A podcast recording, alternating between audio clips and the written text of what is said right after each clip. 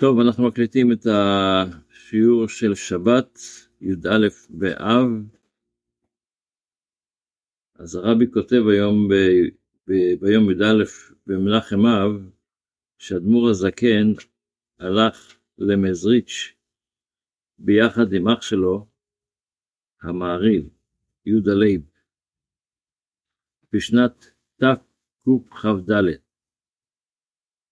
אבל המעריל, אח שלו המעריל, הלך בלי לשאול רשות את ביתו, או זאת אומרת אשתו. ולכן הוא ישר חזר, כי הוא צריך, אי אפשר לעזוב את האישה ככה בלי רשות. אבל אדמו"ר הזקן שכן שאל רשות, בא למזריץ' ושהה שם. בפעם הראשונה שהוא הגיע, אז הוא שהה שם עד אחרי חג הפסח תקכ"ה, זאת אומרת כמעט שנה. אבל בשבועיים הראשונים היה מסופק אם נשאר שם, הוא לא היה בטוח שאם הוא בחר את המקום הנכון ללמוד תורה, זה מזריד שלו. אבל במאמר הראשון ששמע מהמגיד, מהמגיד מזריד שהיה על המילים לחמו לחמו עמי, שזה ההפטרה של השבת הזו, ויש בזה ספק אם היה מאמר ראשון לבואו, או ראשון לאחר השבועיים שהחליט להישאר. זאת אומרת, השבועיים הראשונים, הוא, ברגע שהוא שמע את המאמר הזה, לחמו לחמו עמי, של המגיד ממזריץ', זה מה ששכנע אותו להישאר במזריץ' ולהפוך תלמיד של המגיד ממזריץ'. בספר המצוות לומדים היום את המצווה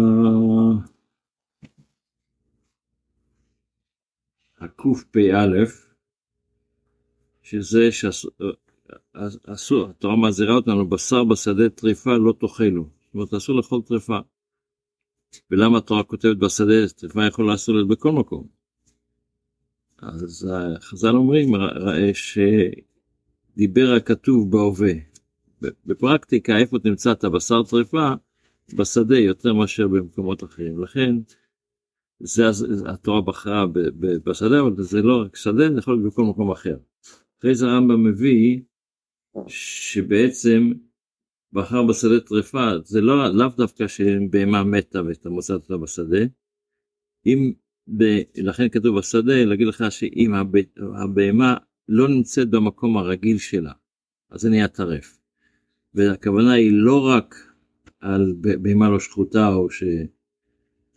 שאז היא טרפה, אלא גם אפילו בבשר של בית המקדש. יש בשר של בית המקדש של הקורבן, שאנחנו צריכים לאכול אותו בבית המקדש. אם זה יצא מבית המקדש והבשר כשר מומלח והכל בסדר, אבל הוצאת אותו מבית המקדש זה נהיה טרף. זה הכוונה של העניין, הרמב"ם מסביר את זה יותר באריכות קצת.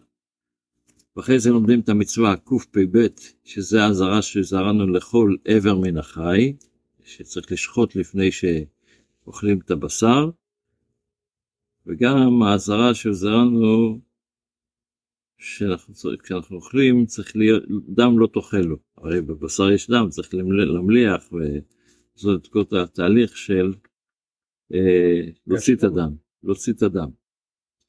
וגם את האזהרה של זרען מלאכול את החלב של הבהמה, כל חלב שור ושה לא תאכלו, ואת האזהרה קפ"ג שאסור לנו לאכול גיד הנשף, כמו שכתוב על כן לא יאכלו בני ישראל את גיד הנשף, זה המצוות שלומדים היום בספר המצוות, עבד, מחר, זאת אומרת שבת, בספר המצוות. בתפילה אנחנו בקטע של וערב נא, אז איך שהסברנו שאנחנו, למה אנחנו אומרים צאצאי כל עמך בית ישראל ולא כל עמך בית ישראל זה בגלל שהצאצאים הם עדיין טרי, הם עדיין אין להם את השנאה נגד הדת אז הם, הערבות שלהם יכולה להיות בדת יותר, יותר בלי, בלי מעצורים, בלי uh, דעות קדומות מה שנקרא. אבל שגם אנחנו וגם כל עמך ישראל, כולנו יודעי שמך ולומדי תורתך לשמה. ברוך אתה השם המלמד תורה לעמו ישראל. הקדוש ברוך הוא מלמד תורה את עם ישראל, הרי אנחנו לומדים תורה, אבל הקדוש ברוך הוא נותן לנו את הכוח הזו ללמוד תורה, וזה נקרא הכוונה, היום לומד תורת עם ישראל. שלום יום טוב, בשורות טובות.